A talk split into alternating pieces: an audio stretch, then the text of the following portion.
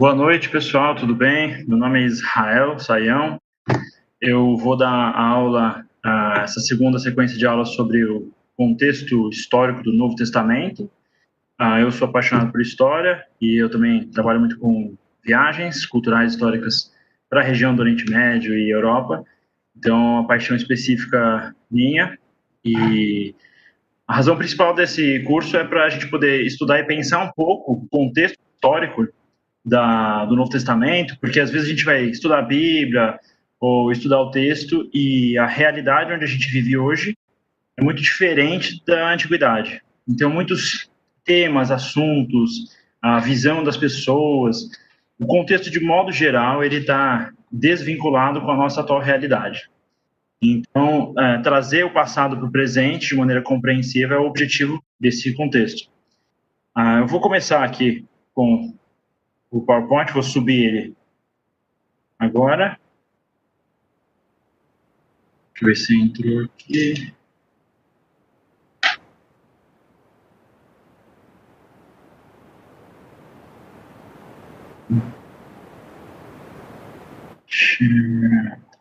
Cara.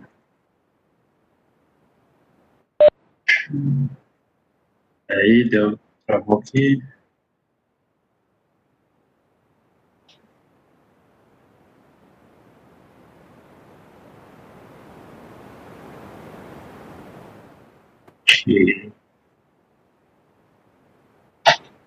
Tá carregando a, a intro aqui, finalmente. Bom, então o assunto vai ser o contexto histórico do Novo Testamento Deixa eu só organizar aqui a visibilidade. Pega o chat. Ah, já consigo ver as mensagens. Beleza, então, começando. Ah, primeiramente, o, o, Novo Testamento, ele é, curiosamente, foi escrito em grego, e para começar fica meio confuso quando a gente pensa que todo mundo associado é judeu, eles estão vivendo no Império Romano, que é um local que, em teoria, se fala latim. Então, para a gente conseguir entrar dentro do mundo grego associado à, à língua em que o Novo Testamento foi escrita e o contexto histórico, é interessante a gente dar uma, uma volta na história e para os primórdios da civilização grega para entender como ela foi se estruturando e se desenvolvendo ah, através da história. Então, para começar, a, a ideia seria a gente entrar na história original da Grécia. Eu vou travar na primeira aula porque eu ainda Primeira vez que estou usando esse sistema, eu aprendi hoje. Aí, deixa eu colocar o laser.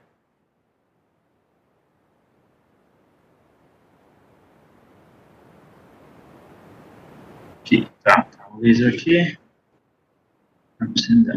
Beleza. Então, começando com a Grécia. Para começar a discussão da Grécia, vamos voltar ah, para o ano 2000 a.C., ah, muito tempo antes ah, da história do Ocidente se desenvolver bem, a gente está na época de Abraão, para a gente ter uma relação com o texto bíblico. É, muito tempo atrás, a gente está no meio da era do bronze, a gente está numa época onde a civilização está se estruturando, está se iniciando. Então, tem alguns polos globais de civilizações que vão se uh, construir uh, ao redor de rios. Então, a gente tem na China, Rio Amarelo, Rio Indus, na região do Paquistão, na Índia. A gente tem a Crescente Fértil, que é da onde Abraão vai a vir, e o Rio Nilo. Então, são quatro grandes polos de civilizações da época do bronze se desenvolvendo. E dentro da região da Grécia, a gente vai ter uma coisa semelhante acontecendo, só que o, a geografia da Grécia vai mudar a forma em que se constrói uma civilização. Então, primeiramente, não existe um grande rio. Então, para a gente pensar, não hoje no mundo industrializado, ambiente onde a gente vive hoje, mas quando a gente está na era do bronze, para você conseguir construir uma civilização ou ter uma comunidade, uma cidade, tem três principais fatores que têm que ser observados. O primeiro é acesso à água doce. Ah, isso tem várias formas de você ter acesso. Pode ser com lago, mas o mais estratégico é com rio. Ah, agora, o rio normalmente é difícil de proteger, de defender.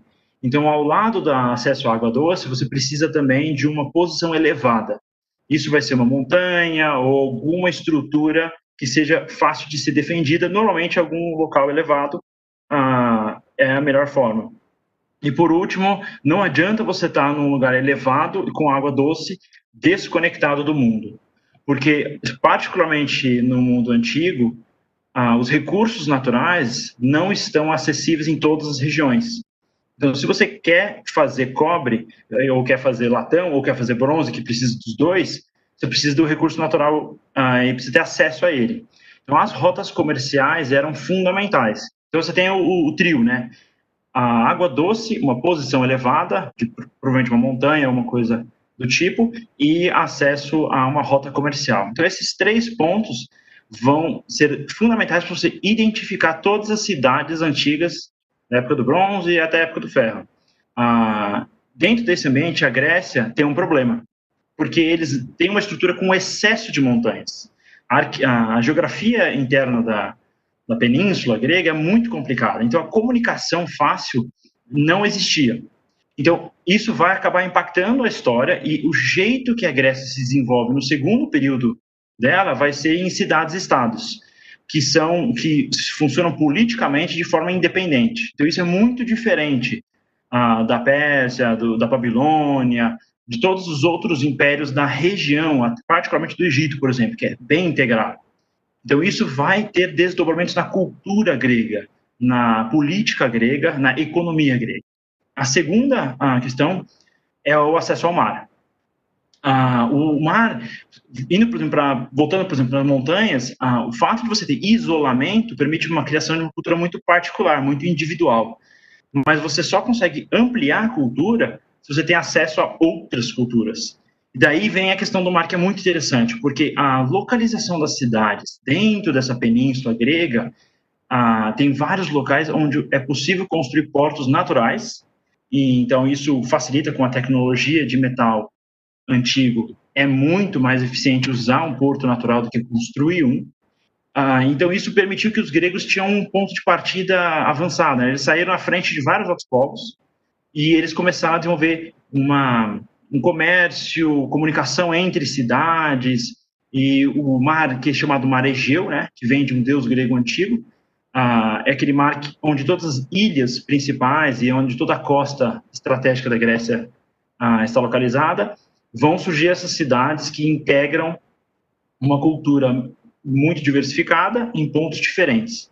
Ah, e por último, vai estabelecer as rotas marítimas. Então, essas rotas são muito importantes a gente lê, por exemplo, na Bíblia, ah, Chipre. Quando você pensa em Chipre, Chipre parece ser meio irrelevante. Hoje em dia ele não parece ser tão estratégico, mas na antiguidade ele era praticamente uma parada necessária entre a Península Grega e o Levante, entre a Crescente Fértil, a Mesopotâmia. Então, se alguém quiser, queria fazer qualquer tipo de comércio ah, de recurso natural, de pessoas, eles muito é muito comum parar em Chipre. Então se desenvolve, por exemplo, uma comunidade grega ah, em Chipre, né? Ah, então esse é um ambiente grego. É interessante dar uma olhada no mapa aqui para vocês terem uma ideia. No norte desse círculo amarelo a gente tem a região dos Balcãs, é uma planície, era outra cultura. À, à esquerda a gente tem a Itália, né? E à direita a gente tem a região da Ásia Menor, né? Conhecida hoje é a Turquia. Então, se vocês percebem como é extremamente montanhoso ah, todo o ambiente onde se desenvolve a cultura grega. E a maior parte da cultura grega se desenvolve no sul dessa península, na península chamada Peloponeso, bem ao sul, e na região Ática, né, que é onde vai ficar a cidade de Atenas. Então, regiões extremamente ah, montanhosas, com ótimos portos naturais e fácil acesso ao comércio marítimo e a relação ah, cultural vai se desenvolvendo com os vizinhos de maneira inicialmente positiva, depois fica um pouco mais violenta. Então, para começar, a, ideia também, é, para a gente conseguir lembrar da história, porque é muita história, é muita informação, então eu, gosto de organizar as informações de jeito que fica fácil a gente lembrar. Ah, basicamente, vai ter o período antigo da Grécia, que tem três momentos, que é minoicos, micênicos e dóricos. É o início. Depois disso, você tem a Grécia clássica, antiga, que é o que a gente mais conhece, que é quando começa as Olimpíadas, é que é onde tem os filósofos, e depois a gente entra ah, no período helênico, que é pós-Alexandre o Grande. Então, são esses três grandes períodos da Grécia que interferem diretamente na Bíblia. Ah, então, vamos começar primeiro com esse período bem antigo para entender o desenvolvimento da civilização minoica. Então, minoicos, para a gente só começar a, a, pensar quem são esses minoicos e como que eles se desenvolvem. Eles são extremamente interessantes para entender a história da Europa como um todo. Eles são considerados a primeira civilização da cultura europeia. Então, se qualquer pessoa que estiver assistindo agora for de origem europeia, eles foram a startup cultural que desenvolveram a primeira civilização. Então, se é Portugal, se é Espanha, essa é a primeira civilização europeia, então características dela vão influenciar toda a trajetória da Europa, particularmente do Mediterrâneo. Onde que ela nasce? Ela nasce na ilha de Creta, vou até voltar, Creta, essa ilhazinha aqui bem ao sul do Peloponeso, parece uma lesminha com duas antenas nadando debaixo da Península Grega. É uma ilha muito uh, fácil de proteger, fácil de ampliar. E daí a gente vai entender a, a característica dos palácios, que é o que identifica essa civilização minoica. Então, o período da civilização é de 2000 mais ou menos até 1500 antes de Cristo, muito tempo atrás. Então, a gente está entre a época de Abraão e aí e Moisés, mais ou menos, bem por cima. Ah, nesse período é a era do bronze, então a gente está a sociedade, ela vai se desenvolvendo baseada no comércio, a gente sabe por quê. Você está em ilhas e você precisa dos recursos das outras regiões. E o rei ele vai ter uma figura estratégica. Surge a monarquia de um jeito diferente. O nome do, do rei era Wanax, era um, um título, um líder do povo. E ele vai ser como se fosse o principal empreendedor, semelhante aos estados da Espanha e Portugal, onde a coroa a, financiava os empreendimentos uh, marítimos nas Américas, muito semelhante a isso, o rei ele garante a estrutura econômica da, do reinado da, da digamos, um tipo de corte bem, bem uh, antiga, e ele vai desenvolver uh, projetos comerciais, vai conectar a ilha de Creta com outras ilhas e com o continente também vai acabar conectando com o Egito, com a Mesopotâmia, e um comércio muito, muito forte vai se desenvolver particularmente com essas duas regiões, que são os dois polos de civilizações nessa época. Quem descobre ah, o primeiro indivíduo que fez as escavações e estudou essa civilização foi um inglês chamado Arthur Evans, e ele vai escavar o, o palácio de Knossos. Knossos era a capital, digamos, da, desse pequeno reino minoico, fica bem no meio da ilha de Creta, ah, e essa cidade, inicialmente, ele começou a estudar isso ah, né, no século XIX, ah, naquele período, quando ele começou a avaliar, ele estava muito influenciado pela retomada dos princípios uh, greco-romanos no renascentismo europeu. Então, ele vai estudar a arqueologia com um olhar mitológico. Quando ele encontra um grande palácio, que ao, ao olhar dele parecia uma estrutura uh, meio que um labirinto, ele vai pegar da mitologia grega, a história famosa do Minotauro, e ele vai aplicar essa história para a ilha. Daí ele vai dar o nome da civilização, Minoicos, porque o rei da história do Minotauro é Minos. Então su, su, uh, surge essa civilização. Depois da civilização minoica vai surgir a micênica. Então elas são uh, foram contemporâneas durante um período curto. Então até a civilização micênica teve comércio com a civilização minoica no origem, na origem. Né? Uh, e por último essa civilização ela uh, tem várias características interessantes, eu vou entrar em alguns detalhes legais, mas no final da trajetória dessa, desse povo vai acontecer um terremoto, um, um vulcão vai entrar em erupção na ilha de Terra. Hoje em dia, essa ilha é chamada de Santorini, acho que muita gente conhece, é muito bonita aquela região, e ela é muito próxima a Creta, bem ao norte. E essa, uh, esse vulcão, essa erupção foi tão agressiva que ela, muito provavelmente, não tem como ter certeza absoluta, porque é muito antiga essa história, mas que esse uh, vulcão acabou uh, iniciando o colapso dessa civilização. E é curioso a gente pensar que é mais ou menos na mesma época das pragas do Egito, na história de Moisés.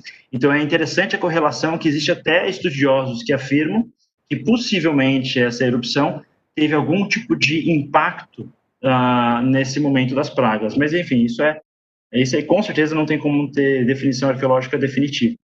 Uh, mas, então, a civilização minoica ela vai entrar em decadência no, por volta de 1460, 1500 a.C., uh, e algumas características interessantes. Essa é uma, um afresco que fica dentro do Palácio de Knossos, para a gente ter uma ideia de que, que eles produziram em, em nível de complexidade artística e cultural.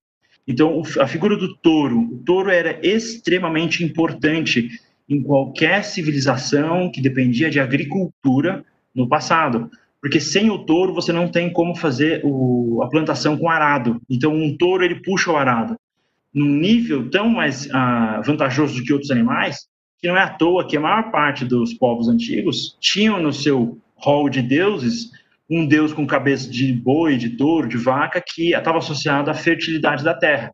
E daí, quando a gente volta para a história, por exemplo, de a, a Moisés e Arão, ah, o pessoal vai fazer lá um bezerro de ouro. Por que será que eles adoravam o ouro, adoravam o bezerro, né? O, o animal taurino, né?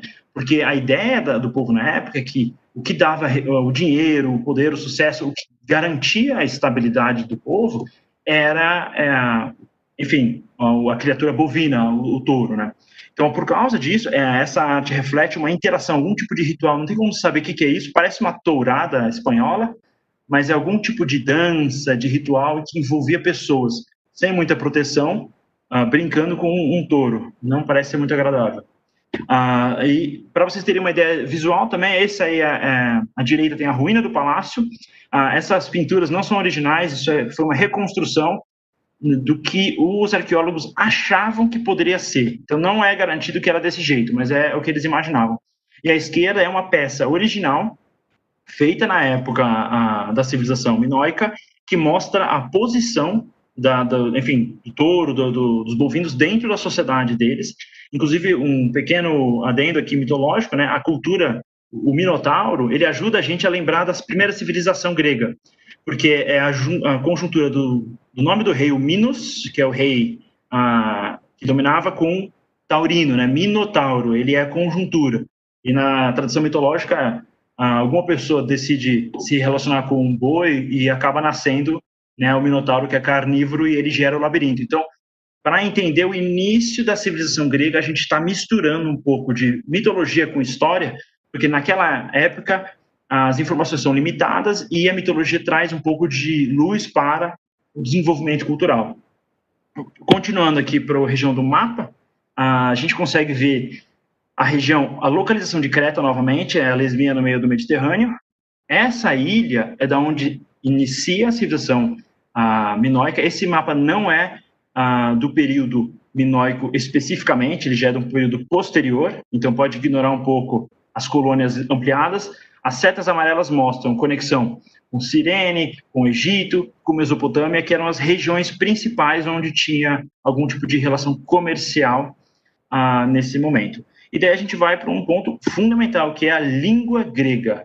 A língua grega, ela é muito antiga e ela vai nascer, ter seus primórdios nessa civilização. Então é o primeiro ponto de partida para desenvolver uma linguagem. Ah, é fundamental na civilização ter uma língua, você consegue registrar, ah, enfim, quanto que guardou de comida, você consegue comunicar entre povos, você ah, guarda informações do texto. Isso é um avanço muito significativo, porque antes do desenvolvimento da língua, 100% da, enfim, da preservação da história e das informações era baseado em memorização e recontar histórias antigas. Inclusive, ainda é muito eficiente, não é à toa que as primeiras ah, histórias da civilização são narrativas muito antigas, e se não sabe se ela nasceu antes ou depois do texto. Mas então essa linguagem grega se desenvolve, ela é a língua nessa época chamada, o arqueólogo chamou de linear A. A gente vai entrar um pouco mais uh, nela no final, mas basicamente essa língua ela é extremamente antiga e ninguém decifrou ela ainda. Então não dá para precisar uh, o que, que ela fala, ninguém descobriu aí. Se alguém tiver interessado em, enfim, decifrar uma língua antiga, é um desafio para vocês. Dá um pulo lá no museu em Creta. É, aparentemente eles começaram essa língua a partir dos hieróglifos egípcios. Mas já deu de minoico, vamos para os micênicos, segundo passo da civilização grega. E dentro dos micênicos, a gente vai mudar um pouco, uh, não tem tanta mistura, não é tão difícil, tem mais história, porque a região da Micênia uh, é dentro já da Península Grega, fica perto da região da Ática, né, perto da região de Atenas, já um pouco mais ah, onde a civilização posterior vai se desenvolver. Quem vai ah, povoar essa região é um outro povo, é o povo indo-europeu. A genética ah, dos minoicos é um pouco, não está fechada, né? Mas é provavelmente ela é semelhante à dos micenos, que são indo-europeus. Eles vão invadir a região do, da Península Grega e vão se desenvolver. Daí vão surgir os primeiros, as primeiras cidades-estados, por volta de 1600.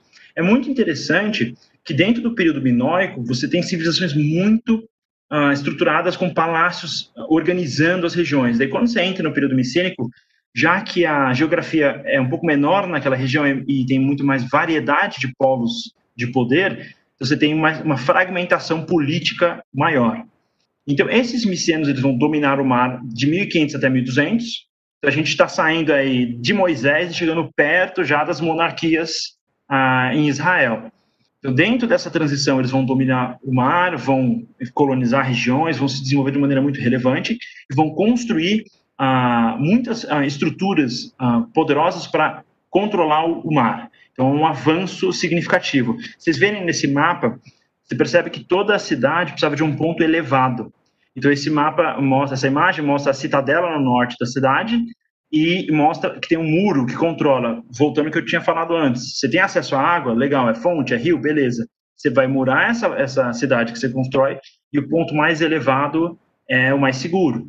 E a porta da cidade é super importante. Isso é difícil ressaltar quanto isso é relevante até na, na leitura da Bíblia, né? A porta da cidade. Aqui a gente vê o, o tá em inglês Lion Gate, né? Que é o porta dos leões. E aqui está a porta efetivamente que fica lá na ruína arqueológica em Micena, que era a capital desse reino grande uh, dos micenos, dominou a região. É, é a versão, uh, se a cultura em Creta era startup, essa aqui já é a versão mais consolidada, digamos, do, da civilização, um pouco mais estruturada e com uma característica um pouco mais avançada em termos de uh, arte, tecnologia, cultura, o comércio nessa época avançou. O Império Micênico importava, por exemplo, a, a império acho que é um termo imperfeito para, assim, essa civilização, ela importava, por exemplo, matéria-prima não uh, trabalhada, aperfeiçoavam com metalurgia e depois exportavam. Então, era bem mais avançado tecnologicamente. Para a gente ter uma ideia da onde a gente está no mundo, tá? Na período, a gente está no ah, 14 século aproximadamente, Aqui eu vou usar o ponteiro, acho que vocês conseguem ver. Na esquerda aqui, essa é a região de influência. A gente percebe que a ilha de Creta foi dominada, é o início da civilização minoica. A civilização micênica, ó, aqui, Micena, nasce aqui nessa região, vai se expandir, vai dominar toda a península grega. E daí aqui uma curiosidade, né? Essa região vai ser chamada de Jônia, né? Ah, essa região aqui vai ser é natural por causa das ilhas, tem uma conexão imediata. Então, isso aqui é a grande, é, digamos, civilização micênica. Aqui estão nossos amigos os hititas, os egípcios, que decidiram fazer guerra na terra de Israel aqui. E aqui para a direita a gente tem, ó, esse aqui é o Império Elamita, que vai virar o Império Persa. Aqui, ó, é a região Babilônia, vai virar o Império Babilônia. E aqui é a região que vai desenvolver o, o Império da Assíria, né? Ó, Nínive aqui. Então, nesse período já existe proto-impérios da Síria, da Babilônia, persas, o Egito. Todos são, digamos, players ou personagens ah, relevantes na história do Antigo Testamento, mas que no Novo Testamento não, vai, não vão mais existir. Isso é por causa dos gregos. A gente vai entender um pouco depois como que isso aconteceu. Mas é esse ambiente onde a gente está na época do mundo, é essa civilização grega, ela vai dar um ponto de partida e está avançar em relação aos, outros povos. Para a gente entender um pouquinho sobre arqueologia, tá? No caso de da cultura micênica, é diferente. O Arthur Evans, que vai descobrir e, e escavar a civilização minoica, ele pega a mitologia e ele aplica a mitologia ao que ele descobriu. Então não tem nenhuma relação histórica entre Knossos e Minotauro. É totalmente uh, inventado pelo arqueólogo. Agora, no caso de, da cultura micênica, é interessantíssimo, porque o, o arqueólogo Heinrich Schliemann, nesse caso é um alemão, ah, ele vai ler a, a, mitologia, vai ler a Ilíada, a Odisseia, e falar, pera um pouco, esse Homero aqui, isso aqui parece história mesmo. E ele vai, a partir da leitura da Ilíada, vai fazer escavações partindo do pressuposto que ah, os gregos lutaram contra civilizações no, na Ásia Menor, como a gente viu no mapa. Então ele vai identificar a cidade de Troia, que fica ao norte da Ásia Menor, uh, e vai descobrir que efetivamente teve algum tipo de conflito. Então, a, a, na história da Grécia e, e, Troia, isso aparentemente tem fundamentos históricos muito mais, uh, enfim, fundamentais. Então, isso é tratado como história efetivamente. Uh, daí a gente vai entrar mais para a reta final do período micênico, onde os dórios vão descer do norte e vão arrebentar tudo. Então, é a terceira fase. A gente começa com o minoico, micênico, daí os dóricos chegam e arrebentam tudo. E daí é uma coisa que acontece, isso é simultâneo com o texto bíblico ah, no período da monarquia ah, em Israel. Então, Davi vai ah, pegar a tecnologia do ferro e vai usar ela para vencer seus inimigos que estavam usando bronze. Os filisteus usavam ferro, inclusive os filisteus eles aparecem na história na mesma época que esses dóricos vão aparecer. Os dóricos também vão ter ferro. E eles vão entrar dentro da região do Império Micênio que tinha bronze e vão arrebentar tudo. E vão conquistar, vão, eles não vão conquistar 100% do território, só metade eles conquistam, mas a parte que eles dominam vai, vão ser ah, transformada por muito tempo. E é muito importante saber essa diferença, tá? A Minoico é só pré-cultural, micênico é basicamente a estrutura da cultura grega. Ah, então, a língua grega, o língua koiné, que o pessoal conhece do Novo Testamento, ele é um desdobramento do, da língua grega da região ática, do Império Micênico. Então, a, aí que nasce a Grécia, a gente vai conhecer na, no período da Bíblia, culturalmente falando. E esses dóricos são importantes porque eles vão criar uma Grécia paralela, que vai ter conflito então, o mundo dórico, que fica mais à esquerda, vai ter conflito com o mundo micênico posteriormente. Mas, indo adiante, só algumas características importantes. A máscara de Agamemnon, que é o que eu falei, esse Wanax, que é o termo nessa época usado para rei ou soberano, essa máscara que foi encontrada pelo Schliemann na escavação, e ele associou essa máscara ao rei Agamemnon, que é a da história de Troia, não tem nenhuma comprovação histórica nesse caso, mas ah, para ver o nível de ah, avanço tecnológico. Isso provavelmente é uma máscara ah, funeral para alguém que ah, morreu, provavelmente em combate. Se a gente ver aqui embaixo, ah, no mapa, ah, os, todo o centro vermelho é um palácio relevante. É, isso é da Grécia micênica. Então, nesse período, a gente está um pouco antes das cidades-estados se desenvolverem tanto. É um período onde existe uma centralização um pouco maior do governo dentro desse ambiente de palácio. Ah, então, a monarquia, uma proto-monarquia se estabelecendo aí dentro desse, dessa cultura. Ah, e a gente vê Atenas, por exemplo, não é a localização uh, da capital micênica, ela é muito mais à direita. Então, quando a invasão dórica vai chegar, eles vão pegar exatamente essa região uh, do Peloponeso inteiro. Uh, adiante, para vocês terem uma ideia, esse mapa aqui ficou bem ruim no PowerPoint, mas só para vocês terem uma ideia, Micenae aqui e Troia à, à direita aqui, vocês conseguem ver Micenae aqui e Troia aqui. É, então, a trajetória da Ilíada, se a gente fizer uma leitura histórica, provavelmente foi dentro desse esse caminho para a batalha, e a Odisseia é o Odisseu voltando e se perdendo nessas ilhas aqui. E é fácil de se perder aqui, porque tem ilha para caramba, né? Ah, mas então esse é o contexto da Grécia Antiga. Indo adiante um pouco mais, para a língua a grega, o povo miceno, eles desenvolveram uma língua um pouco mais avançada, ah, lembrando que tem influência ah, do comércio que eles tiveram com o Egito, desde a época minoica. Né? Então, se você vê ah, essas imagens, você percebe que isso aqui é uma língua está trabalhando com um pouco de imagem. Então, o hierógrafo ele era um desenho que tinha um significado. Então, é um desenvolvimento ah, se era ah, silábica ou se não era silábica, a forma de desenvolver língua, tem alguns estudiosos que afirmam que ela era silábica, mas não tem como garantir isso 100%, mas é considerada uma língua silábica, e está desenvolvendo uma língua que vai vir a se tornar a língua principal, e uma razão por que essa língua é tão importante, porque os fenícios tinham a língua deles, os egípcios tinham a língua deles, os assírios tinham a língua deles, por que, que o grego se torna tão importante? Daí a gente vai entrar na rota comercial, já começou a expandir a língua grega para todos os principais polos de comércio, já que a Grécia acaba sendo uma, uma localização muito, muito estratégica para o comércio. E, pessoal, isso vale até hoje, tá? Ah, uma das principais frotas de navios ah, mercantes hoje pertence a um monte de bilionário grego, mesmo no, no, país grego hoje, por causa da localização da Grécia. Ela integra, se você entra do Oriente Médio para a Europa, a Grécia sempre está no meio do caminho, um monte de ilha, uma costa, um litoral maior que do Brasil. Realmente a Grécia é estratégica para comércio.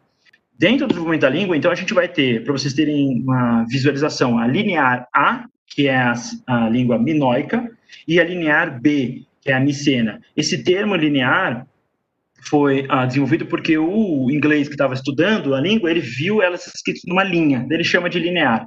Ah, não, não, viu quebras, né? Então foi a, por isso daí que vem o nome. A linear não foi ah, decifrada, não consegue ler ainda, o desafio está aberto. A linear B foi decifrada por um estudioso que era amador, um cara inglês que foi estudar e acabou fazendo, decifrando, descobrindo, e a partir disso se foi, foi possível estudar a civilização micênica com muito mais de profundidade.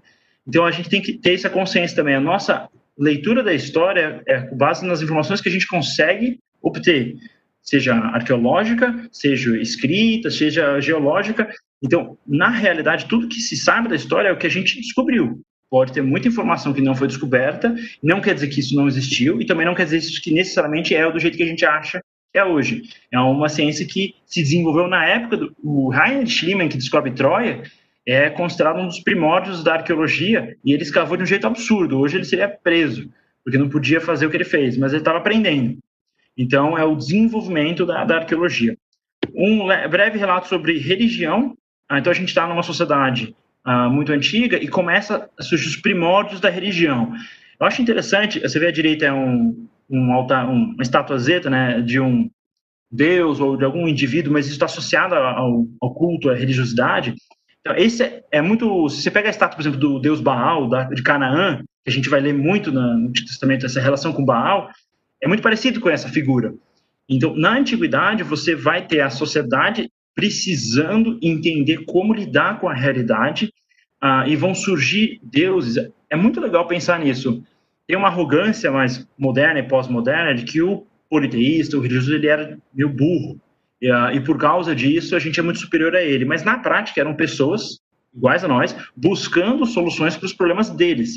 Então, se tiver, por exemplo, Poseidon, ele vai nascer na civilização micênica, ele vai, vai ser trabalhado, vai ser mais relevante. E faz todo sentido, porque ele é o deus do mar, tempestade, terremoto e cavalos. Se você tem um povo que basicamente faz comércio, a mulher manda o marido para viagem no barquinho pequeno no meio do, do mar Egeu. Ah, o cara vai para o combate num barco. Você quer proteção de alguma divindade que protege essa água, que dá medo. E o pessoal, ah, na Bíblia, tem alguns naufrágios, né? Jonas e Paulo que o digam. Galera afunda de vez em quando lá. Então, eles vão criando religiões para resolver problemas que eles tinham com a realidade. Deméter, por exemplo, vai ser a deusa da fertilidade. Com certeza, se não tem grão, se não tem agricultura, se a terra não produz, todo mundo morre. Então, eles vão criando divindades que res resolvem problemas que eles acham que essa divindade vai resolver. Então, tem um trabalho. A ideia é que se fizer sacrifícios, vai ter uma colheita. Se eu dar, fazer uma oração para Poseidon, ele vai me ajudar senão eu posso afundar. E na real, as pessoas têm medo de afundar e podem afundar de qualquer forma. Você pega aqui o Apaitídio, era o nome do deus micênico, vira o Hefesto, é o deus da metalurgia, que mostra como era relevante a escultura, a construção, o artesão, e no final das contas, os deuses não parecem ser muito gente boa, o que destrói, por exemplo, a civilização minoica é um vulcão. Então, eles têm essa relação. Todo deus tem alguma coisa, que nem Poseidon tem o deus do terremoto, totalmente fora do controle, e pode destruir todo o povo. Então, a religião vai tendo seus primórdios no politeísmo grego, a região, enfim, europeia, tem outras que se desenvolvem de maneira semelhante na prática, mas a lógica é essencialmente essa. E isso ajuda a gente a entender também o ambiente politeísta, porque a gente vê, por exemplo, a Barnabé e, e Paulo, quando eles entram na, na região e eles são chamados de Zeus e Hermes, o que, que isso significa? Zeus é o chefão, então Barnabé tinha cara de chefe, pelo jeito. E Paulo é chamado de Hermes. Hermes, é engraçado isso, porque Hermes literalmente protege o viajante. Então, em teoria, se Paulo fosse pagão, ele, seria protegido por Hermes, porque era o deus do viajante. Só que no caso ele estava, ah, enfim, servindo a Cristo, então não, não funcionou a descrição. Mas é importante entender a lógica da população grega local, enfim, na época já era romana, a lógica deles e as expectativas. O que, que um deus representa? Então, você não tinha o sindicato dos metalúrgicos, você tinha o grupo que adorava o Hefesto. É basicamente a mesma lógica. Você se organiza com base nas suas necessidades e nos seus interesses. Ah, então, indo adiante. Eita. Deixa eu explicar aqui. Ah, para o período das trevas, né? A gente conhece na Idade Média, o feudalismo, quando cai o Império Romano, é o período, enfim, chamado das trevas. A mesma coisa acontece nesse período de mais ou menos 1200. Aqui vocês veem, aqui são os dórios, né? Os dórios vão descer aqui e vão tacar fogo em tudo e causar loucamente. Aqui no o povo hitita, aqui são o povo do mar. Esse povo do mar vai chegar e vai atacar Ashkelon. Curiosamente, essa é a região que os filisteus vão entrar. Então tem uma associação possível entre os filisteus e esses povos do mar. Aqui está o reino, enfim, do Egito, e aqui está a Síria. Então esses povos todos existem. E isso é muito interessante para a gente ter uma comparação. Quando a monarquia de Israel se desenvolve, tanto com Davi, com Salomão, é o auge da, do desenvolvimento da, do reino judá, enfim, hebreu, tem esse período das trevas. E nesse período das trevas tem um, meio que um vácuo de, de conteúdo escrito, de registro histórico, e todas as civilizações estão em semidecadência. É muito curioso pensar que o Oriente Médio como um todo entrou em decadência, bem quando o povo de Israel teve o seu apogeu de, de poder. Mas então, essa invasão aqui que vai mudar o mundo grego de maneira significativa, e isso vai refletir depois nas cidades-estados também. Uh, agora, a gente, dentro do período de trevas, a gente vai ter o surgimento da, da cidade-estado, que é a mesma coisa com o feudalismo, para a gente fazer uma co comparação, né? Se não tem governo centralizado, cada um meio que se vira. Daí você conecta com uh, o castelo, você conecta com o, a cidade forte que te protege. Então, as cidades-estados, elas meio que se isolam, dependem da agricultura local delas e se fortificam em cidades muito fortes que vão desenvolver uma política com menos, uh, menos, menos pessoas participando. Então, fica mais fácil, fica um ambiente mais propício para o desenvolvimento da democracia. O período das trevas ele é caracterizado pela falta de registro escrito. Isso é uma característica fundamental, assim, básica para o passado, quando a gente não entende, por exemplo, o que, que não é ter cultura, não ter história, é quando não tem registro escrito. Então, basicamente, se não tem registro, se não tem uma língua e um historiador, fica um período nebuloso. Ah, e essa invasão ela é uma mistura, ninguém sabe se ela foi uma invasão militar organizada ou se ela foi uma migração. Também em semelhança com a queda do Império Romano. Não é necessariamente uma invasão militar, mas sim uma migração de um povo que vai se assentando e se misturando e vai trazendo com, com essa migração a sua cultura. Ah, a organização política vai ser muito mais simples, então você tem as vilas governadas por reis, praticamente vira o tribalismo mais arcaico, o comércio reduz, então, quando você está concentrado em autossuficiência de todos os seus produtos, as rotas comerciais vão minimizando. Então, o, o auge do poder micênico não está presente nesse período. Ah, e os micênicos não gostam de apanhar, com a maior parte das pessoas, então eles fogem e vão migrar para a região da Jônia, vão acabar evitando o conflito ah, e saindo da região. Nessa transição, a gente vai iniciar o período que é conhecido como da Grécia clássica, né, ou a história arcaica né, da Grécia. Então, foram esses três períodos. A gente viu os minoicos, que é a civilização de Creta associada ao Minotauro. A gente viu a Micênia, que é a civilização mais avançada grega antiga, onde se desenvolve a língua básica a partir da minoica, mas se estrutura ela bem melhor. E é, vai ser o auge onde as histórias dos heróis que a gente conhece, a Guerra de Troia, é nesse período, digamos, heróico né, na Grécia, e daí, na invasão dórica, na, essa migração de um povo que é indo-europeu, vem do norte, a gente tem uma mudança significativa no, digamos, ecossistema político-social da região da Grécia, e isso vai ter desdobramentos relevantes. Entrando na Grécia clássica, a gente vai mudar drasticamente. Você não tem mais a figura do Anax, do rei, do palácio gigantesco, que influencia diversas regiões de um grande império. Você sim tem a cidade-estado independente. E isso é muito importante, porque nesse momento a, a cultura grega vai se consolidar. uh, vai ter a cultura, por exemplo, cada cidade vai escolher o deus que é mais importante. Então, Atenas vai escolher a deusa Atena, por exemplo. Você escolhe o seu deus, você desenvolve a sua cultura, então você tem um desenvolvimento mais forte e cada cidade podia fazer o que eles achavam melhor. Então, isso é muito interessante.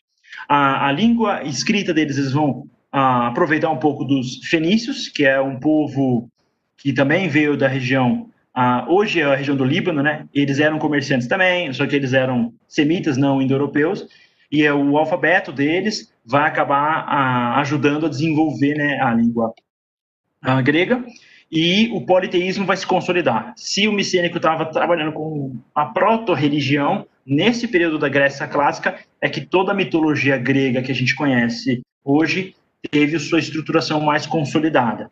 Uh, e vai iniciar um pouquinho, uh, de 700 e pouco uh, antes de Cristo, a gente vai iniciar os Jogos Olímpicos, perto do Monte Olimpo, que era a morada dos deuses. E a, a relevância do, da Olimpíada é essa integração cultural que vai só ser proibida depois no reino cristão grego bizantino pós-Roma. Ah, então essa é a Grécia clássica, ela está se estruturando. O alfabeto, ah, inclusive vem né, o, o, hebraico, né, Aleph, Bet, alfabeto, né, o, o alfabeto grego ele vai chupar ah, da, do fenício, vai pegar o que ele precisa para se construir. Ah, então, no alfabeto fenício não existe vogal. Ah, então, se você vê, ah, por exemplo, o árabe, hebraico escrito, é meio difícil você pegar esse que nem esse aqui é Aleph, né, o hebraico, ou uma palavra árabe, ah, você vê que não tem é, normalmente, uh, eu, por exemplo, não consigo ler, mas a maior parte das pessoas também não consegue ler, mas eles não têm vogais. Então, isso é muito relevante, porque é muito ineficiente para a civilização antiga um alfabeto sem vogal. Então, quando os gregos criam a vogal e, e, colocam ela no alfabeto, depois vão praticamente exportar essa língua como uma língua muito prática e simples de se usar, o grego é mais fácil do que o fenício, mais fácil do que o hebraico. E se você tem um povo comerciante que usa uma língua que já tem essa inovação da vogal, é mais fácil de entender, mais fácil de ser utilizada para a finalidade prática do comércio, vão acabar ter pessoas, tendo pessoas que vão estudar essa língua vão aprender em regiões diferentes. Então, esse é o, o início da língua grega se expandindo na região do Mediterrâneo e a próxima da crescente fértil como uma língua comercial relevante. Ah, vamos entrar então na questão da colonização, né? a partir do momento que a língua se torna uma língua relevante, se torna uma língua uh, importante para ser utilizada, tem um segundo ponto uh, grego que é muito interessante. Daí não tem como não fazer uma comparação, né? Voltando para Creta, né? Você tem um rei, tem um monte de gente que luta tourada e eles eh, financiam viagens comerciais com navios para colonizar. Parece diretamente a história da Espanha no 1500 depois de Cristo. Mas enfim, é muito interessante que o início da civilização europeia na Grécia é um povo que vive em ilhas, é um povo que tem uma cultura avançada, eles estão querendo expandir seu conhecimento, eles têm uma língua muito forte, eles vão expandir a sua religião também, porque a religião vai junto com a língua, vai junto com a cultura. Tem templo grego para todo lado. Aí eles vão criar um modelo de colonização. O modelo deles de colonização é bem diferente do modelo que a gente conhece hoje, mas a ideia deles é que a cidade-estado é relevante, ela é rica, ela é estruturada, ela tem o comércio, tem a escrita na mão e ela vai para uma área nova manda algumas pessoas e estabelece rotas comerciais. Ah, então, qual é a região? A gente vê aqui no mapa embaixo, ah, por exemplo, a Sicília, praticamente grega, totalmente grega. Você pega o sul da Itália, Croton, ah, tudo, tudo, grego. Inclusive, por exemplo, todo mundo conhece a cidade de Nápoles, na, na Itália. É, é, um o nome é grego. Polis é cidade em grego e Né nova, Nova Polis e que nem Nova York, ou, uh, enfim, uh, é uma nova, é, tem York na Inglaterra e tem Nova York nos Estados Unidos. Então tem a, a Polis na Grécia, tem a Neapolis uh, na Península Itálica. Então essa expansão colonial vai chegar na França, vai chegar na Espanha, vai chegar no norte, na região da Líbia. Você vê uma expansão, você pega, por exemplo, aqui Tanais, que é saindo do pega, conecta com o Rio Volga, na Rússia, para vocês terem uma ideia toda a região do norte da Ucrânia tinha muito trigo. Então, Atenas estava comendo pão, um trigo importado de uma região próxima da Rússia. Era muito globalizado, era muito integrado. Globalizado foi um exagero, mas era muito mais integrado do que a gente imagina ah, quando a gente pensa num período antigo, com, enfim, ferramentas rudimentares, um povo, em teoria, menos ah, sofisticado. Ah, entrando, então, agora, inclusive, acho que já, não sei se seria bom fazer uma parada para perguntas. Deu 45 minutos? Deixa eu confirmar aqui com a, as autoridades. Você pode abrir para perguntas? Mas enquanto eu não tenho resposta, eu vou continuar falando. Como funcionam as perguntas? Eu recebo aqui, pode ir mais 15 minutos. Eu recebi uma informação aqui, então eu vou continuar mais 15 minutos até dar 8 horas. E daí vocês me mandam mensagem aqui no chat. Bom, então eu vou entrar agora numa parte interessante pra caramba, que é guerra. É uma questão de preferência pessoal, mas ah, eu não vou falar muita informação porque não é tão relevante, mas tem um aspecto de guerra que é importante a gente entender. Isso vai impactar muito a cultura ah, a gente lembra da história, por exemplo, de Davi com Batseba, que ele manda Urias para ser morto. Esse período ah, é um período do século, por exemplo, 12, 13, antes de Cristo. As guerras eram lutadas onde os reis, os nobres, os poderosos não participavam diretamente do conflito. Então você tem uma, um nobre que andava a cavalo ou em carruagem. Ah, tem inclusive resquício lá no período minoico que já tinha carruagem. Então você tem uma hierarquia. Se você é rico, importante, poderoso, você não toma, ah, enfim, vai tomar facada na, na batalha. Se você é mais simples, você vai para o combate. Esse é o modelo do período palacial da Grécia, micênica, minoica. Quando a gente entra no período da Grécia clássica, tem uma revolução cultural e tecnológica, que é o famoso soldado oplita. Aqui à direita você vê o soldado. Por que isso é tão importante? Porque o jeito que eles lutavam refletia na cultura que eles desenvolveram depois. Ah, eles tinham bastante armadura, então a ideia de preservação da vida era muito importante. Isso vai contrastar com, a, por exemplo, o Império Persa. E você tem uma tecnologia que é formada a partir da coletividade, da, da participação conjunta. Então, ninguém vence uma, uma, batalha sozinho, você vence como um time, um coletivo. Tudo que é ah, trabalhado a partir do individualismo isolado não funciona. E é curioso porque eles também vão desenvolver bastante, a Grécia vai criar o conceito do indivíduo no Ocidente. Então, esse hoplita, ele uh, tinha uma formação que é uma famosa falange, e esse termo uh, do grego vai, uh, enfim, basicamente essa falange é, é o que? Ela é um porco espinho. A gente vê aqui embaixo são vários soldados com lança, escudo e armadura, tudo de bronze.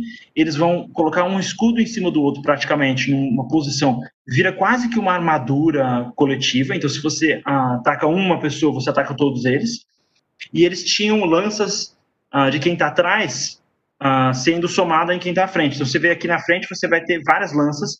E essas lanças aqui elevadas vão servir como proteção contra arco e flecha que é muito importante, porque os assírios, ah, os Babilônia, a Pérsia, todos usavam muito arco e flecha. Israel vai ser derrotado praticamente por um exército um, que usava, ah, enfim, lançava a lança e lançava arco e flecha, era o principal mecanismo de combate.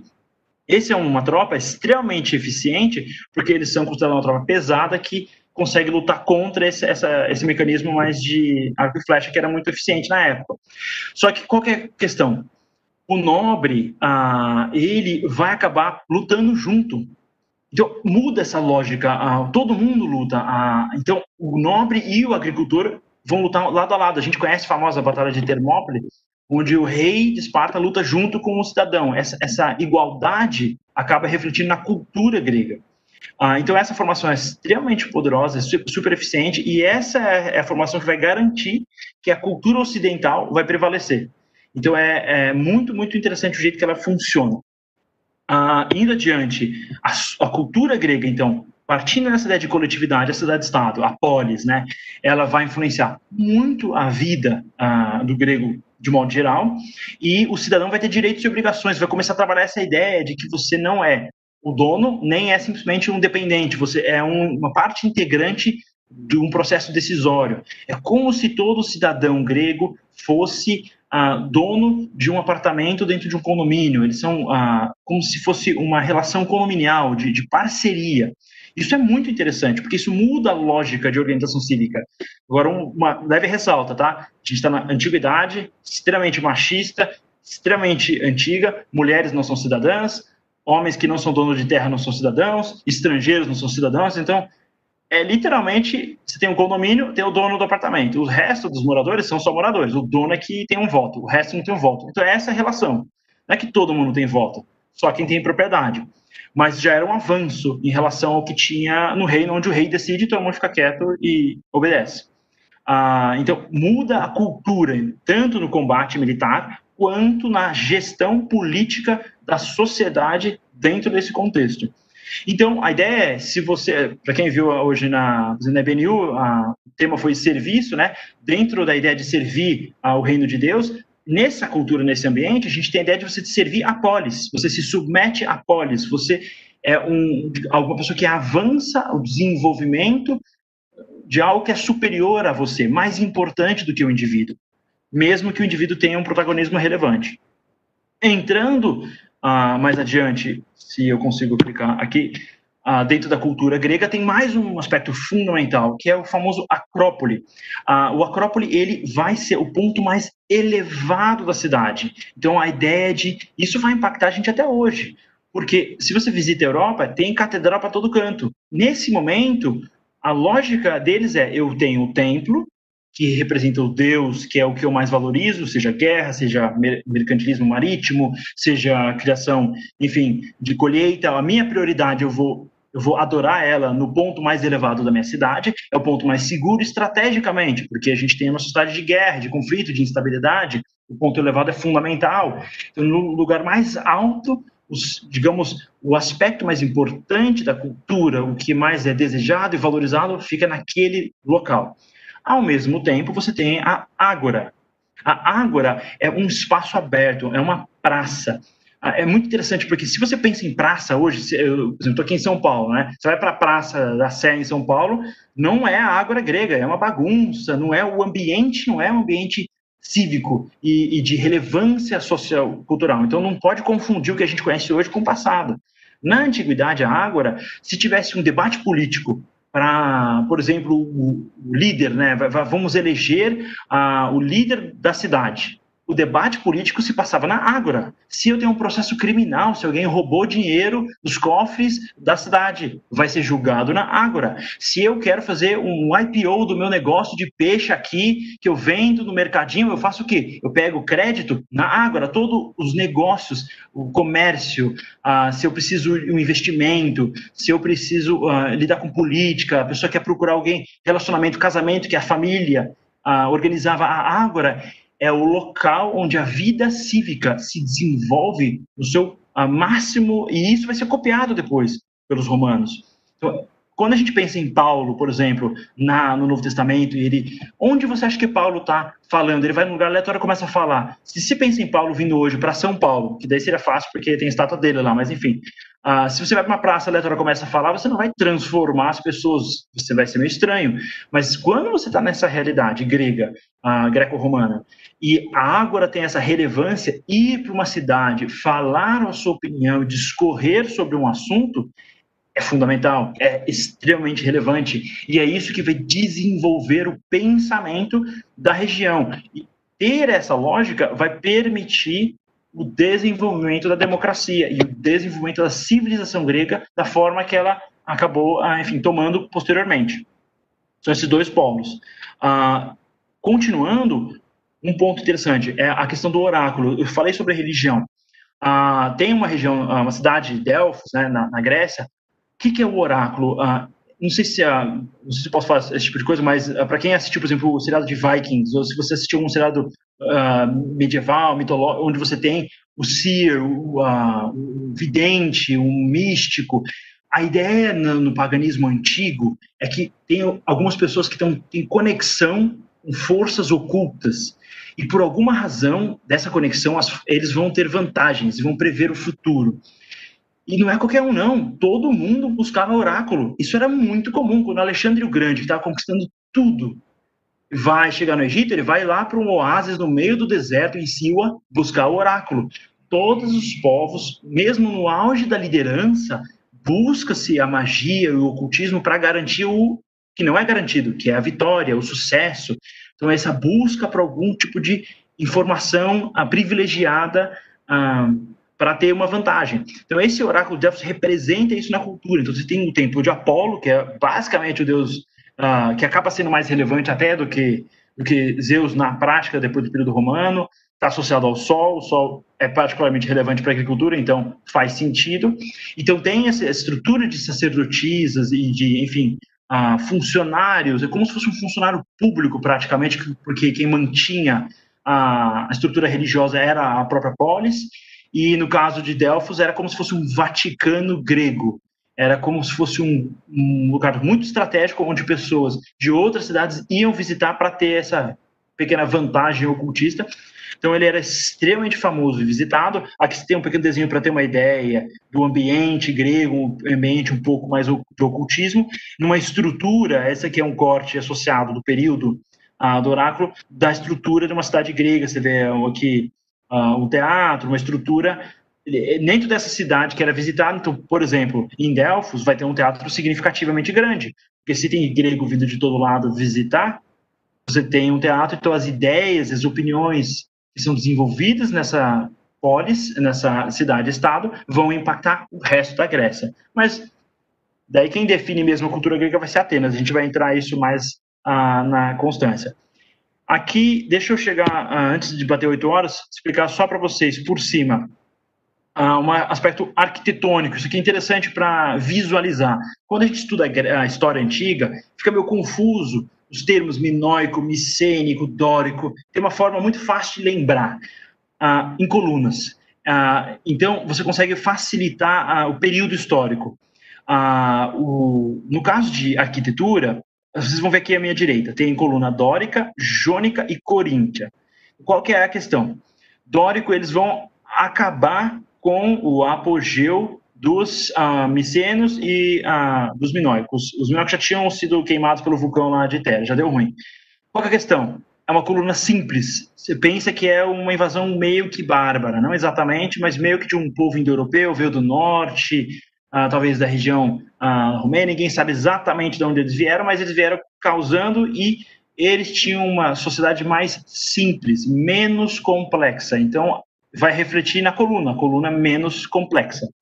Uh, daí você tem a coluna jônica. Uh, onde é Jônia? A gente falou, do outro lado, não é fica na Grécia, no, na península, fica do outro lado, na Ásia Menor, na região da Turquia, aquela região de colônias deles. Naquela região vai surgir a coluna jônica, que ela é a principal coluna, a coluna das colônias.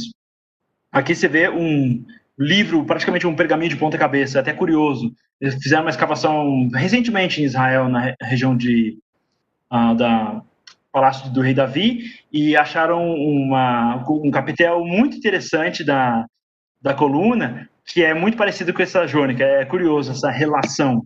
Ah, e por último, você vê a Corinta, que é a Corinto é uma cidade que vai ser fundada pelos dóricos, fica dentro da região praticamente do Peloponeso, bem do limite, e ela vai ter o apogeu comercial. Então, aqui é um período futuro, a gente entra naquela, mas é de extrema riqueza.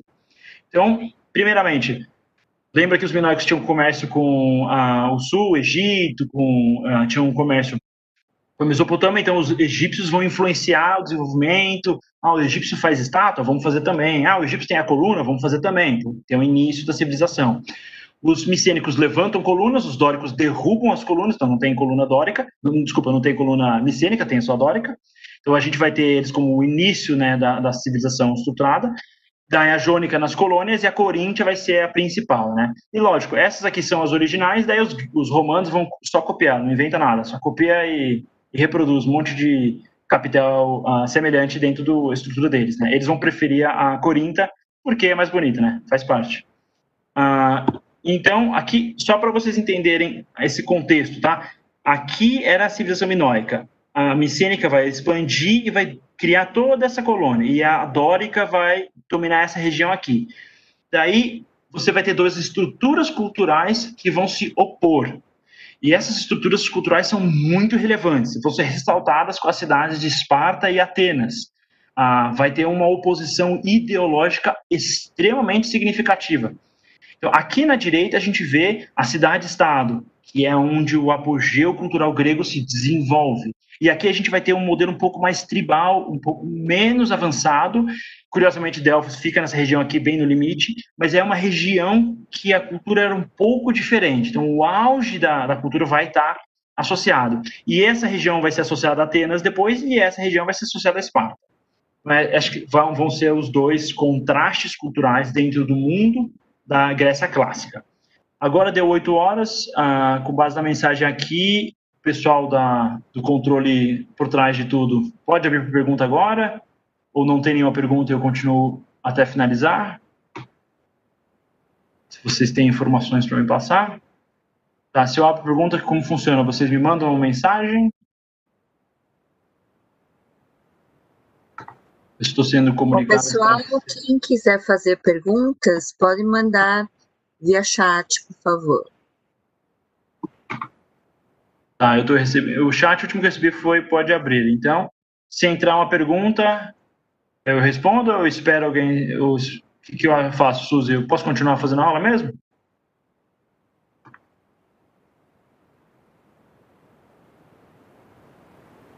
Se não tiver, sim.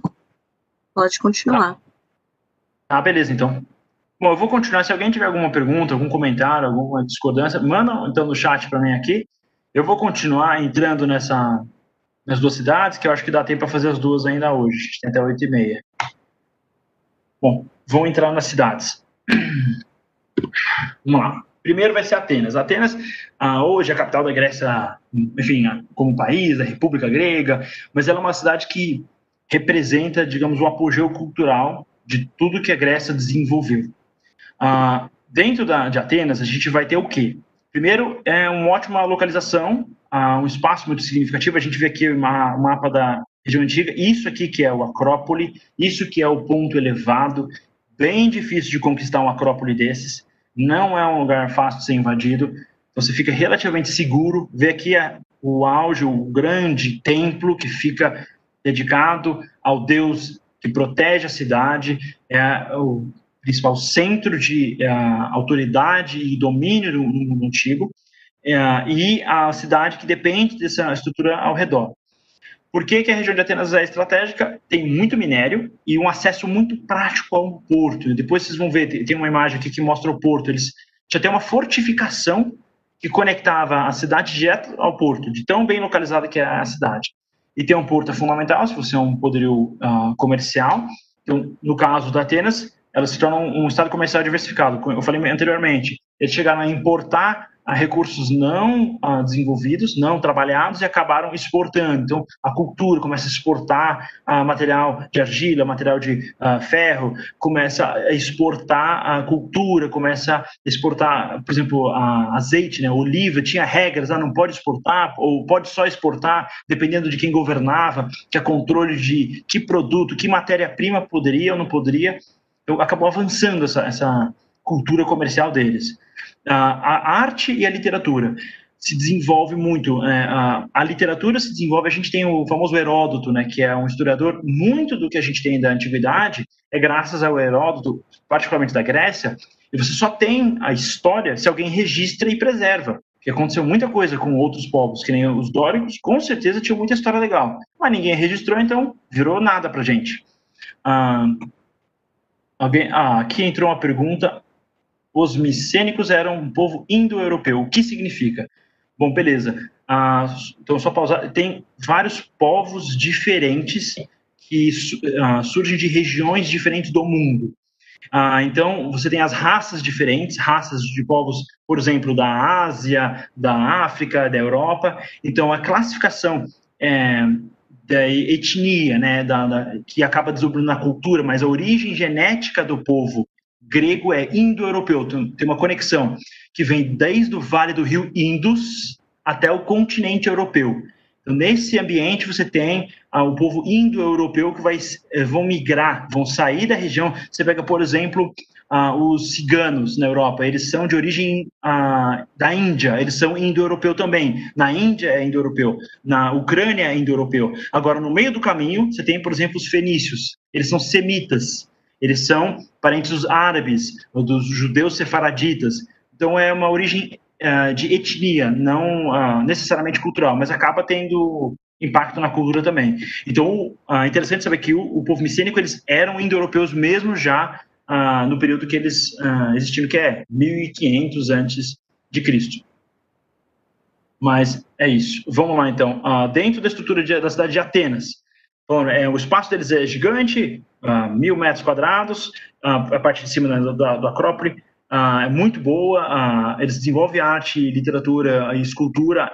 Eles vão trabalhar com o comércio, conhecer as esculturas egípcias, vão trabalhar mais ainda essas esculturas, atingir um apogeu máximo. Nesse período grego é que tem o auge de escultura grega que os romanos nem conseguem criar no mesmo nível, eles só vão copiar. Ah, e a literatura vai se desenvolver. A gente tem a Ilíada e a Odisseia vai ser escrita sobre uma guerra que aconteceu por volta de 1200, 1400 a.C., só que ela vai ser escrita por volta do ano 600, 700. Então, ela é escrita muito depois. Claramente, se ela foi escrita 500 anos depois, daí você vai ter um cara que nem Aquiles, que é semideus. Então, assim, a história fica meio que uh, diferente quando você escreve ela muito tempo depois, ah, e, claramente, para se lembrar da história, ela foi misturada uma narrativa que preservou ela durante um período na cultura grega. Ah, e você vai ter o surgimento da filosofia. É curioso até, porque vai ter uma baita guerra civil na, na Grécia, os caras vão se arrebentar de invadir, destruir cidades, se quebrar. E bem quando acaba as guerras e o pessoal cansa de guerra civil, desenvolve a filosofia. Tipo, não vale a pena, não, não é tão legal sair batendo em todo mundo, então vamos vamos pensar, filosofar, porque aparentemente é menos agressivo. Ah, e depois, você também tem as colônias, né? Isso vai começar na prática já proto-colônia com pessoa minoico, no período micênico vai ter as colônias mais estruturadas, e daí as cidades e estados têm tanta proeminência que elas acabam fazendo as suas próprias colônias, associadas a Atenas, a Esparta, a Tessália, eles vão ter a sua própria a colônia. Isso é muito interessante, porque isso vai ter um, um vai causar uma guerra, por exemplo. Ah, daí entra, ah, pera, entrou mais um aqui, sobre as guerras, os judeus desenvolveram seus materiais bélicos naquele período, que foi muito atacado. Ah, é, então, em relação ao mesmo período, né, que a gente estava falando, quando os judeus são atacados, por exemplo, pra, pelo esse povo do mar, mesmo período que os dórios estão invadindo e arrebentando os micênios, né, os filisteus vão trazer, por exemplo, ferro. E os judeus vão desenvolver tecnologia para vencer os filisteus. E rei Davi vai fazer isso. rei Davi vai fazer serviço de espionagem dentro dos acampamentos militares filisteus, vai copiar a tecnologia do ferro, vai armar o exército de Israel com ferro e vai vencer as guerras. Então, sim, os judeus, ah, na época, os hebreus, né, eles desenvolveram um material bélico muito eficiente, por isso que eles conseguiram ter os reinos dele. Não existe. Na antiguidade, você não consegue ter um reino, um rei, uma terra, uma cultura e um modelo político sem você garantir suas fronteiras na pancada. Não existe, tipo, ah, essa região é minha aqui, é meu direito. Não existe. O direito ele só é garantido pela arma. Não mudou muito hoje em dia, mas hoje a gente acha que, ah, meu, esse é o país, faz sentido, ele tem direito. Ela sempre na base da, da pancada. Então, os judeus, para existirem, precisaram se desenvolver. E eles ficavam entre dois impérios, que é o egípcio e o Império Hitita, né? Depois vai ser o assírio. É, a localização é muito estratégica. É um péssimo lugar para criar um reino, se você quiser. Você vai ser invadido. Mas, enfim, ah, eles acabam criando. Então, é o mesmo período. Ah, mas a tecnologia deles era muito inferior, por exemplo, à dos gregos nesse período. A Grécia está muito mais avançada. Israel está num período um pouco mais... Ainda tá, tem os reinos nesse período que Atenas vai ter seu apogeu, mas depois Israel vai ser invadido pelos assírios. Descendo então agora dentro da cultura de Atenas, né? Pensando como que era a vida de uma pessoa em Atenas. Ah, vamos pensar nas mulheres. Elas ficavam reclusas em casa, então assim, nossa, a democracia nasceu em Atenas.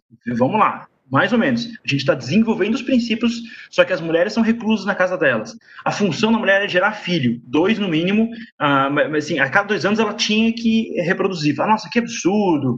Sim, na época onde as pessoas morrem toda hora, com doença, com peste, com guerra, morrem de fome, ter muitos filhos é meio que necessário. Não vai rolar médico, não vai ter plano de saúde particular, você não vai tomar vitamina, não, não tem as mesmas ah, vantagens. Então, ter filhos é meio que fundamental para todo mundo.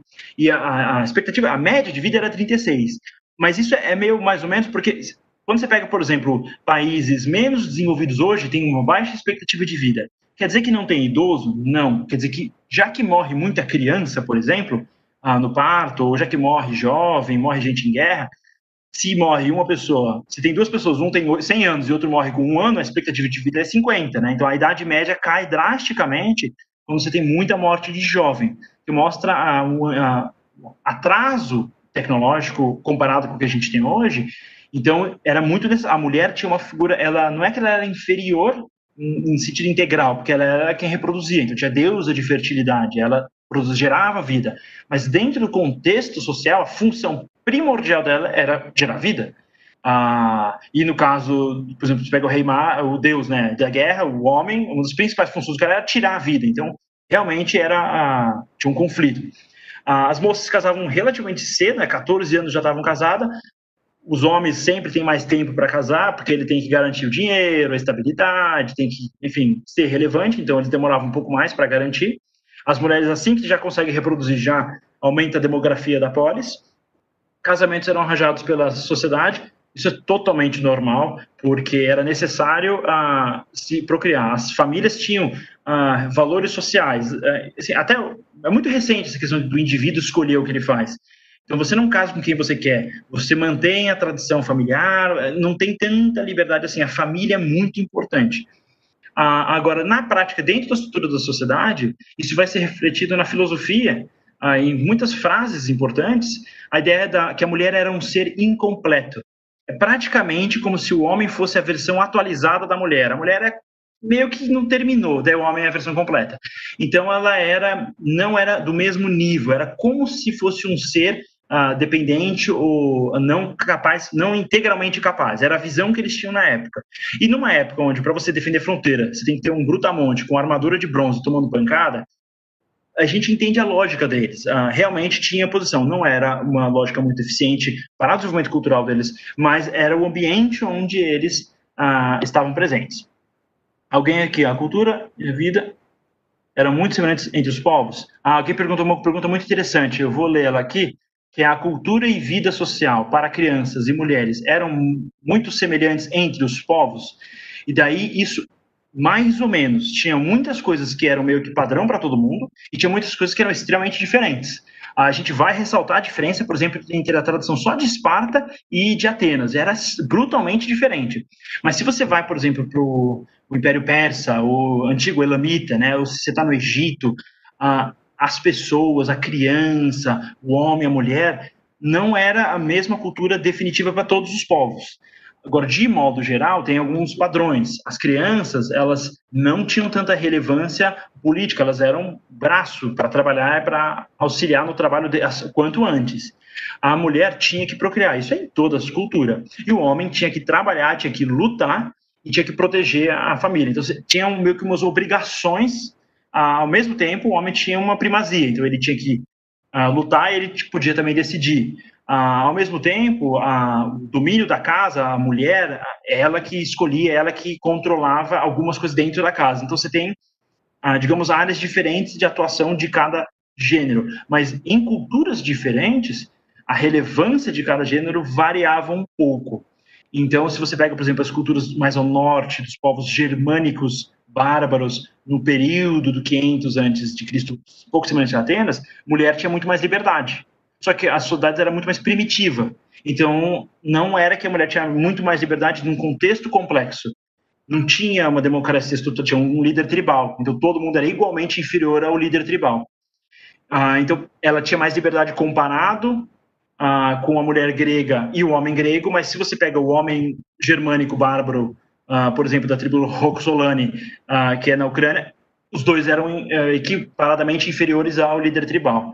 Então tem diferença, sim, não dá para falar que era tudo igual, mas a, a cultura grega, ela, ela pode ser considerada uma boa leitura geral da cultura social. Então, se a gente vê, por exemplo, a figura do pai na Bíblia antiga, a figura do pai é uma cultura mais semita, então o homem tem uma característica um pouco diferente, mas tem semelhanças. Um pai semita, um, um pai no Antigo Testamento tem mais semelhança com o pai grego de Atenas do que com o pai moderno hoje aqui no Brasil. Mais ou menos essa, essa é o nível de diferença e de semelhança. Eu vou entrar um pouco mais no detalhe na família quando a gente comparar a família espartana com a família ateniense. Mais uma pergunta aqui. As, lei, as leis entre as nações eram semelhantes ou tinha algo em comum? Ah, cada nação criava sua própria lei. Ah, e nação aqui não existe Estado Nacional, isso foi criado só por volta do ano 1000, ah, com Portugal, por exemplo, ah, primeiro Estado na, ah, Nacional na Europa. A gente está 1500 antes, antes do primeiro Estado Nacional, então são, são cidades-estados, são basicamente uma polis, uma, uma cidade que domina uma região e eles criam as próprias regras. Ou seja, se a cidade é muito longe uma da outra, não tem tanta conexão entre elas. Então as regras eram sim diferentes. Tinham regras básicas, direito à propriedade, direito à vida, tem que ter um líder, um governante. Ah, agora, quantos governantes? Como funciona? Quanto tempo ele fica no poder?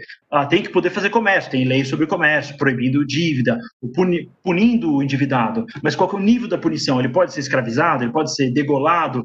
Essas diferenças vão existir. Então tem uma digamos, uma estrutura legal padronizada na antiguidade, desde as primeiras leis na Suméria, lei na Babilônia, a lógica da lei é a mesma, só que daí os desdobramentos da lei.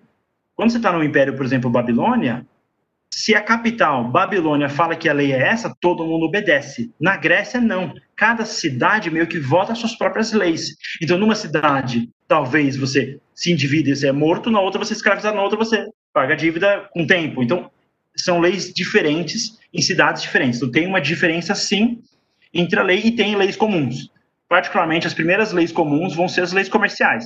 E se eu faço comércio entre grego e fenício, tem que ter uma regra. E essa regra vai valer tanto para o fenício quanto para o grego. Não tem como eu, enfim, ter a minha própria, minha, minha própria regra. Ah, tá, eu, eu vou, eu vou continuar só para terminar essa parte de Atenas aqui, senão vai perder, mas depois eu respondo essa última pergunta. Ah, então, Atenas, deixa eu entrar aqui. Tá, vou, vou, dar uma entrada. Alguém fez uma pergunta aqui interessante, que é sobre a cultura grega em relação à mulher e às crianças, com base na cultura. Ah, ah, pergunta, desculpa. Perguntou se a cultura grega em relação à mulher e às crianças era com base na cultura fenícia. Não, não tem, nem, não tem como afirmar isso, porque a cultura fenícia ela é semita, e a cultura grega era indo-europeia. Então, eles são de grupos etnológicos diferentes. Por que, que isso é importante? Porque você só tem filho com pessoas que você tem proximidade. Então, a genética de um povo mostra o ambiente onde eles viviam. Então, a cultura grega foi desenvolvida dentro da, do grupo genético indo-europeu grego. Ah, os semitas tinham a cultura deles. Tem semelhanças? Existem semelhanças, mas não dá para falar que a cultura deles foi um desdobramento direto do comportamento fenício, até porque tem diferenças ah, marcantes entre a tradição. Agora, tem muitas semelhanças, mas essas semelhanças são decorrentes da própria estrutura familiar. Na China, na Coreia, na Rússia, ah, na Etiópia, tem pai, tem mãe, tem filho, então, assim, tem coisas semelhantes. Agora, o nível de liberdade de uma criança vai depender da riqueza da região, ah, do, da classe social. Então, acho que isso é um pouco mais abrangente. Ah, então, tem semelhanças, tem diferenças, a cultura grega, ela consegue refletir de modo geral o período histórico onde ela está colocada, mas ela não é nem excessivamente diferente, nem excessivamente ah, semelhante a outras culturas. Ela tem uma particularidade dela. Uma de, eu entro aqui agora na segunda parte, por exemplo, dentro do ambiente grego, a relação homossexual ela era idealizada entre os homens. Então, a ideia é que eu estou falando, o homem é a versão completa, a mulher é a versão incompleta. Então, a partir dessa lógica, você vai ter texto de filósofo, historiador ou até político falando, por exemplo, um orador ateniense vai falar: prostitutas temos para o prazer, concubinas para o serviço diário, esposa para dar nossos filhos legítimos e serem boas donas de casa. Eu te garanto que se eu conversar com gente no Brasil hoje, eles vão concordar 100% com essa frase. Então, daí vem aquela questão: o quão antigo histórico é o ser humano ter problemas? Não é assim. Então, o ser humano ele é mais ou menos o mesmo ser em qualquer período histórico. Tem coisas que são meio que padrão. Agora, dentro da cultura deles, a função da mulher era basicamente procriar e cuidar da casa, porque você tem que ter um bom filho, senão você não tem herdeiro, senão você não tem descendência. Ah, eles tinham prática de ter concubinas. E concubina é uma prática muito simples. Se eu tenho uma mulher casada com 10 homens, ela só consegue gerar um filho por ano. Se eu tenho um homem casado com 10 mulheres, ele gera 10 filhos por ano. E se você aplica isso em progressão geométrica num período de 100 anos, a civilização poligâmica com várias mulheres vai ter muito mais soldado. Então, tem uma questão meio prática da antiguidade que se você procria mais, tem mais filhos, você tem mais soldados. Quem tem mais soldados ganha. Então, tem essa questão meio prática. Concubina era muito, muito comum. E prostituição existia com um nível tecnológico limitado. Então, não era. tinha, não era no nível hoje, não tinha tecnologia uh, biológica, enfim, pílula, para garantir o mesmo nível de segurança. Existia prostituição, mas não era da mesma forma que é hoje em dia. E a questão da homossexualidade, por exemplo, alguém perguntou para comparar com os fenícios. Cara, é totalmente diferente. A cultura grega ela tinha muito mais conexão e facilidade com essa questão bissexual, a ideia da superioridade do homem, então a pessoa tinha romance. Isso vai uh, refletir em coisas bizarras até dos espartanos, por exemplo, uh, que quando eles casavam, a mulher ela cortava o cabelo careca e ele tinha a primeira relação nupcial num quarto escuro, para o cara não se assustar, porque ele passava dos sete anos até o casamento praticamente só com homens. Devia ser uma vida bem desagradável em Esparta, mas enfim. Então o cara, para não se assustar com uma mulher muito feminina, eles faziam isso. Então, tem, isso é uma característica da relação do homem e mulher ah, bem conectada com a cultura grega e não com a cultura, ah, por exemplo, fenícia. Eu já recebi aqui uma informação que eu tenho um pouco tempo restando, então eu vou resumir aqui, vou concluir a história de Atenas e daí fica para a semana que vem Esparta para fazer essa, essa diferença, como as duas cidades eram ah, diferentes. Vou entrar aqui então bem por cima, tá, pessoal? A questão dos filósofos, vocês já devem ter assistido as aulas de filosofia que o Saião deu nas últimas semanas. Então, a filosofia grega vai nascer na cidade de Atenas, desse ambiente pós-micênico, esse ambiente da Grécia clássica. A Atenas é o apogeu a, cultural depois da vitória contra os persas. Então a gente vai ter vários professores lá que são sofistas. Então Sócrates nasce confrontando o sofista. Basicamente, para ter um contexto histórico, o sofista ele era meio que um professor. Ele meio que força, ensinava as pessoas, mas eles influenciavam, eles persuadiam as pessoas. Daí Sócrates vai falar não, tem, tem, tem uma verdade. Então, tem um método socrático através da maiêutica. Eu vou explicar para uma pessoa através do raciocínio dela mesma. Isso é uma revolução cultural, porque a ideia é que não importa se você é rei, se você é um pobre, não importa quem você é. Tem uma verdade e tem a inverdade. Então, se eu busco a verdade, se o rei ou o cara que corta a pedra, os dois têm a capacidade racional de chegar à mesma conclusão. E Sócrates ele se considerava uh, mosquito, ele ficava irritando as pessoas. No final ele vai ser morto pela democracia ateniense, vai ser condenado, como cada qualquer grande pensador que questiona a estrutura social de uma cultura, ele foi acusado de não valorizar e respeitar os deuses. Lembra? O templo está no Acrópole, a superioridade definitiva é como se você confrontasse o Estado, você desprezar os deuses que ele estava buscando a verdade. Então, ele entrou em conflito com a estrutura religiosa e política da, da época, buscando a verdade. Então, ele é democraticamente solicitado para ou ir embora da cidade ou se matar.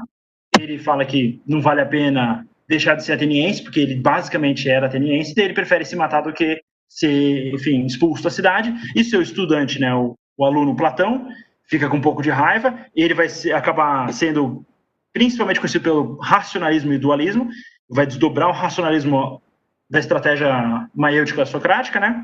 E Platão, por exemplo, já não vai curtir muito política uh, democrática. Por quê? Porque a democracia matou o professor dele. Ele fala, ah, essa coisa de todo mundo decidir não rola, não.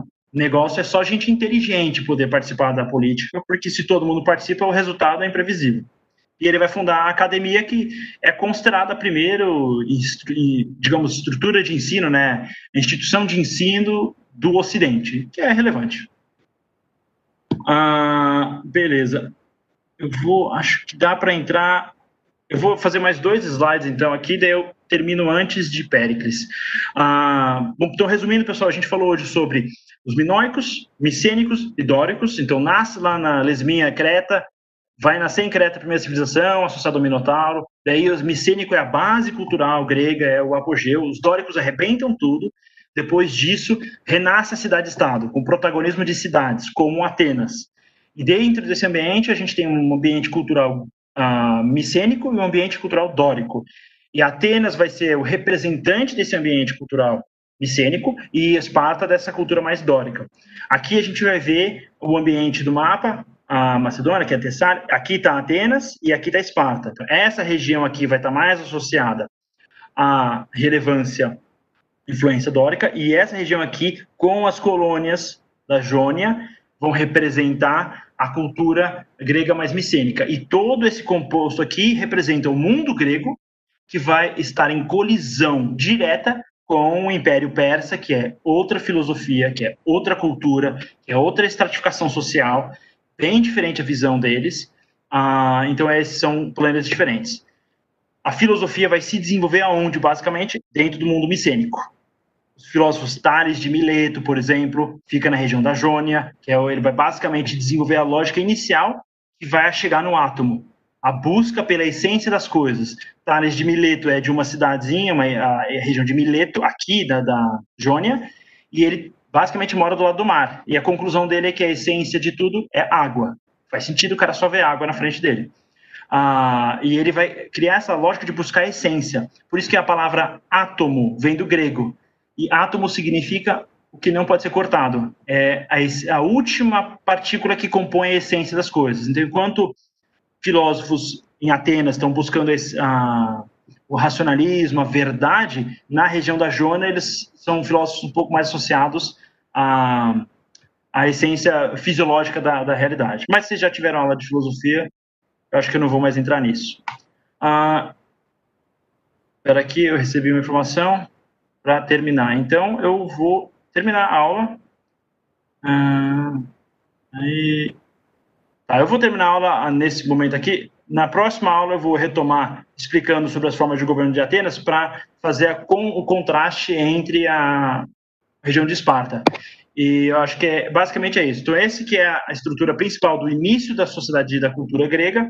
Ah, na aula que vem, a gente entra no desdobramento de Atenas, no conflito com Esparta e nas guerras, enfim, com a Pérsia, e depois na futura helenização do mundo que vai gerar o ambiente que o Novo Testamento vai acontecer. Acho que é isso. O pessoal aí de tecnologia vai, acho que, encerrar, então, a gravação e a aula. Muito obrigado pela participação de todo mundo. Nos vemos, nos vemos semana que vem, então, na próxima aula. Deus abençoe e até semana que vem.